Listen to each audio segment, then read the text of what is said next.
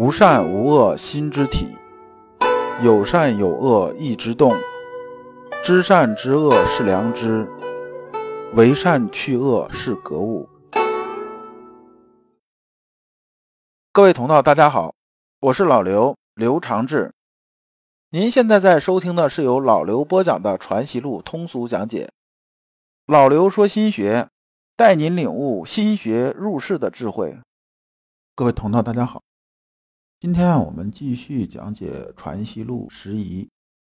今天的题目是“心安理得就是良知”，对应的《传习录》十一章节是第七、第八。我们看原文：七，据人心所知，多有物欲作礼、认贼作子处，何处乃见良知？这句是什么意思呢？有人问先生说啊，这个你说啊，我们都是以啊心里边那种感知啊为做事的这种根本，也就是说呢，我们讲的致良知，致良知呢，我们讲再往深里边走呢，就是什么呢？就是说我们良知的这个判断功能啊，是依照什么呢？依照是四端之心，就是孟子讲的四端。我们认为心安理得就应该去做，但有时候呢。不是这样子的，就是人呢，其实有的时候会自己骗自己的。所以啊，我们呢在做儒学功夫的时候啊，很注重什么呢？很注重啊诚字儿这个功夫。那什么是诚呢？诚就是不自欺，就是自己不骗自己。但是呢，我们人呐总是做一件事情的时候啊，就会想办法呢去给自己找个理由。就是人呢是很善于欺骗自己的。就是用啊一些理由啊来包装啊我们的欲望，把这个欲望的目的包装一下，哎，看着好像是哎，你看我这么做，这才是不自欺呀，这个我这么做是符合天理的，哎，怎么怎样怎么样怎么样的，但实际上呢不是这样子的。那么呢这种啊放纵自己的欲望，给自己的欲望找根据呢，就是什么？就是认贼作子啊，就说本来你是认了一个亲儿子挺好，没想到看走眼了。这儿子其实是个贼呀，你把他引进来，就是等于引狼入室啊！你这个后边麻烦就一堆了。那么这人呢，问的根本是什么呢？问的就是说呢，那这个良知啊，最后究竟是怎么一个判断？说你这根据究竟是什么呢？说这个事情啊，我还是很含糊的。先生，你能不能说一说？先生啊，没有直接回答。先生说：“尔以为何如？”意思是说呢，说那你觉着什么样才算良知呢？就是反问一下。我们看圣人说话呀，好多时候都是这样子的，他不会直接回答。为什么不直接回答呢？是因为啊，你问这个问题的时候啊，他是带着你自己特质的，就是说啊，他和你的认知是有直接关系的。那我怎么办呢？那我得知道啊，你这个认知啊，就对这件事情的认知啊，哪个方面你是不足的？我讲的是应对啊不足来说的，就像什么呢？就像啊对这种怯懦的人呢，比较懦弱这个人呢，你要鼓励他勇气。那么呢，你对于啊性格比较暴躁的人呢，你不能再鼓励他勇气了。你再鼓励他勇气的话，那肯定他要惹祸了的。那你只能说什么？说啊，你做事儿要三思啊，你这时候才是你正经八百该做的事儿。那么对不同人呢，我们呢是叫什么呢？叫看病啊，开方子的。那不是说病人都没看着，你就乱开方子，那就害人了。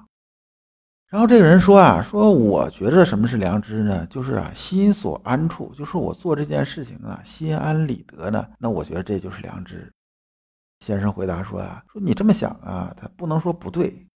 先生原文是这样说的：故事但要醒察。恐有非所安而安者。我们看先生啊，这个说话有三层意思。第一层意思就是说，故事，故事的意思是说呢，大概是方向呢，大概是对。那他如果说这个事情呢，就是板儿钉钉，就是这么回事儿呢，那他就不是说故事了，就前面就没我这故了。哎，那么他就会说什么？说是。但是他没说是呢，就是意思是说呢，你心安理得呢，是良知的一个方向。但是呢，这样说呢。还是不完整的，这是第一句话第一层意思。那么第二层意思说的什么呢？说啊，心安理得的时候呢，也是要醒察的，也是要往里边看的，也是要做到呢不自欺的。这你得做到。那么第三层意思说啊，恐有非所安而安者，就说呢，你呀认为是安了，但实际上是没安。这层意思呢，你呀要深入啊去体会，就是真的是好好体察才能体会得到。那么呢，醒察这个事情啊，指的是什么呢？醒察啊，指的是啊事理的圆满。圆满的意思是说啊，不是说这一秒圆满，下一秒的事儿不管了，不是的，它是指啊，从开始到结尾啊，它都是圆满的，这才叫事理的这种圆满。圆嘛，圆的意思就是一圈嘛，一圈是就是从头到尾，就这一圈画下来，就是一个循环下来，那都是啊圆满的，这才行。那么呢，非所安而安者呢？咱举个例子啊。比如说现在这个教育孩子吧，教育孩子这事儿，有的父母啊爱不爱孩子呢？是真的爱孩子，但是他爱的这种方法就是有问题。孩子在家里边呢，就是这个小皇帝啊，那是要什么给什么，这个能把星星月亮摘下来，那都绝对搬着梯子去摘的。家里边呢，基本上他想要什么，他就满足他什么，那就是非常溺爱。但是我们都知道啊，你这孩子在家里边，你对他再好，是不是？他早晚他要走向社会的。你走向社会了之后啊，他就得什么呢？就得按照社会这种规则来做事情。那你不按这规则来的，那你就要倒霉，这是天经地义的事儿。那没有道理说你做错事儿了，人家还给你加薪升职的，对不对？那这这是不可能的，对不对？那么呢，你在外边的话，那也不能啥事儿人家都照顾你的感受。所有啊，我们呐这些人到这社会上来的时候，多多少少都得受点委屈，有点磕碰的，哪有那些公平公正啊？哪有那种说是我这一辈子都不背黑锅的？哪有这说一辈子都不被人家这委屈啊，被人家欺负的？这没有的事儿啊！那这些东西呢，你得自己啊去消化，父母啊是没法管你一辈子的。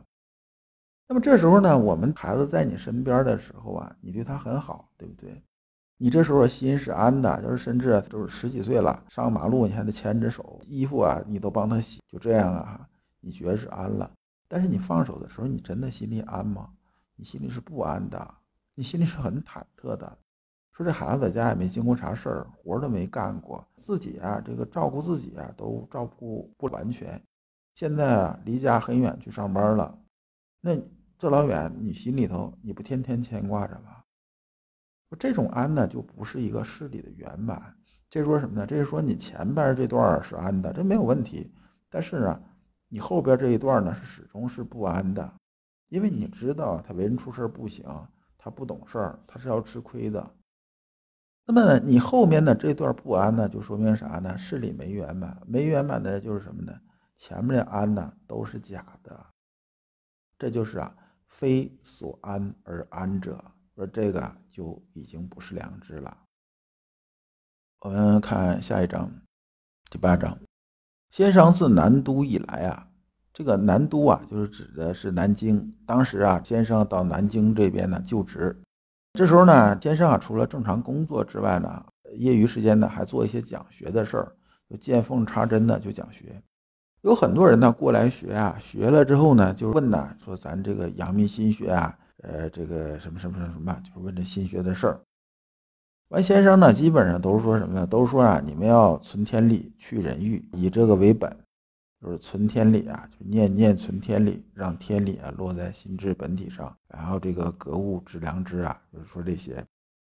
啊，去人欲呢，就是啊，不要让私欲啊，就是人欲就是私欲嘛，不要让私欲啊。攀附在心体上，保持啊这个心体的扩然大功。说这个呢，就是咱阳明心学啊为学的很根本的东西，这就是根儿了。你就按照这个来。那么有人就问呐，说你这个说这个存天理去人欲，去人欲我还懂啊，这个好名好色好利嘛，啊就是不该你拿的你伸手，不该你看的你乱看，不该你动手的你乱摸，是不是？那这个是人欲，这我知道。那你说是存天理，这天理是什么呀？说先生，你能不能说一说啊？这个凡是有这么问的，这个先生呢，往往都说什么呢？说您啊，好好啊内求，你内求啊就清楚了。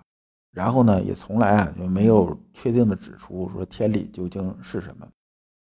那说是天理这事儿，说先生不懂吗？说肯定不是不懂啊，人家开宗立派啊，你怎么可能不知道天理是什么呢？这你说这个先生不懂天理，这基本就胡扯。那为啥先生不说呢？是因为啊，天理这个事情啊，它是一种感觉，这个感觉呢，真的是没有办法说清楚的，除非啊，你自己啊到那个阶段，你就一下子明白了。你不到那阶段，你是没法明白的。咱们以前呢也讲过这种例子，说你看这个女同志吧，就是女同志，比如怀孕分娩这种事情，她这种感受啊，除非她自己经历过，她是知道其中滋味是什么样子的。你让一个男同志啊去这个体会这件事情，他是没有办法真的体会出来，他只能让想说啊，这个说是这个分娩很痛，痛到什么什么程度啊，大概比较一下，你跟他说大概。那你说怀孕肚子里边有个东西，这种感觉，这个小孩在里边呢，呃，月份大了之后在里边踢腿啊，什么这些感觉的时候啊，这男人是没有办法真正体会到那种感觉。他说他是能说，但他真不知道。所以因为啊，天理啊，这种啊感觉，你得悟到那儿才能清楚的事儿，没法用语言和文字说清楚。所以啊，先生啊才这么说。那么呢，这时候啊，有这么一个人，这个人呢叫郭善甫。这郭善甫这人在哪儿住呢？在这个黄冈，就是湖北这地方住。然后呢，他带着他徒弟梁吉呀，到浙江宁波这边来啊求学。求学的意思就是说，这跟先生学一学，说先生比较厉害嘛，学一学。但那时候的交通不像现在，说现在从黄冈到这个宁波的话，大概也就一天时间差不多了吧。先找个机场，直接这个飞过来可以了。那时候啊，这个最快的大概就是骑马。即使骑马的话，这么远啊，这也得挺长时间。这俩人呢，这个师徒二人呢，就在路上啊，往这边赶路。俩人边走啊，中间边论学，论什么呢？就论这个天理这事儿。然后呢，这论了一路啊，这一路就很长时间，至少几个月吧，也没有把这事儿搞明白了。说这天理究竟是什么？那么呢，到了宁波之后啊，就到了先生这地方啊，就质之先生，质啊，就是有质问的意思。这里边呢，大家就理解成请教，说是拜访先生，然后问先生，说先生啊，说这个天理究竟是什么呀？我们搞了很长时间不懂啊。然后先生呢是怎么办的呢？先生啊指了指那个房子啊和那个案子上，案子就是咱那个饭桌啊，饭桌上的一盆稀饭，然后呢不说话了，这意思说这就天理。这个郭善甫啊，显然呢就是没有看明白，说那你指一盆稀饭，指那个下边那个楼啊，对面那个楼啊，你这个这就是天理，这这什么意思啊？但是呢，当师傅他不好意思问呐，他就怎么办呢？他就地目设良吉者在，啥意思呢？就是拿眼睛给那个梁杰，给他徒弟使眼色，说我不好问，你问一下，你问一下。然后呢，这个梁杰啊就再次问说，这个他这个年纪小没年轻啊。说你先生这个，我这个这个这个还是不清楚啊，说这个你能不能说细点儿？完，先生怎么说呢？先生说，你看啊，说这盆稀饭是不是？这个稀饭下边是什么呢？稀饭下边是有个条案，就是咱说就一饭桌嘛，这肯定不能放地上吃，对不对？是饭桌，那饭桌下边是啥呢？饭桌下边是楼啊，是这个楼啊，就是楼板啊。那楼板下边是什么呢？楼板下边这就是整栋楼底下是啥呢？那就是这地基嘛，那就是这地。说这个呢，就是天理。那么先生把这意思啊，就是总结了一下，叫为下乃大也。说这地方啊，如果你没有实修的话，你光看他这段文字，你真看不懂的。那么先生要讲的是什么意思呢？说为下乃大，意思啊是天理在万物的意思。说呀，天理啊，在万物啊这个顺序里边来说呢，它是最下面的，所以呢，它能把万物都载起来。那么大家还可以延伸呢，理解成什么？就是厚德载物啊，有这么个层面的意思。那么呢，这个卑下的意思是什么意思呢？就是说呢，为下乃大呢，说越往下越大。那个卑下的意思是什么呢？卑下就是无我。无我的意思啊，就是说啊，我们讲天道求无，人道求有，讲的就是天道这个意思。那么天道下来是什么呢？就是指啊天理这个状态，就是天理这个意思。那么说无我是什么呢？无我是指啊没有任何我这种攀附，没有我任何这种攀附。就像什么？就像咱们在公路上开车呀，车呢就在这个车道中间开，开呢，这时候这无我这意思是什么呢？是说呢，我呢上了这条路之后啊，我就在标线中间，我遵守交通规则。我呢不是以我为中心的，就是不是以我这辆车为中心的，那是以哪儿为中心呢？是以呀沿着这个车道标线往前走为中心的。而我们在入世治世啊，心性运作的时候呢，是个什么样子呢？也是无我这种状态。只有无我呢，才能啊洞悉一切天则。也就是说，知道什么呢？知道呢这个良知啊究竟是什么？那么才能是真正意义上的，就是没有一丝一毫别的东西的状态的致良知，这就是啊所谓存天理的意思。那么这一讲啊我们就讲完了，下一讲我们讲天理和七心。感谢朱军。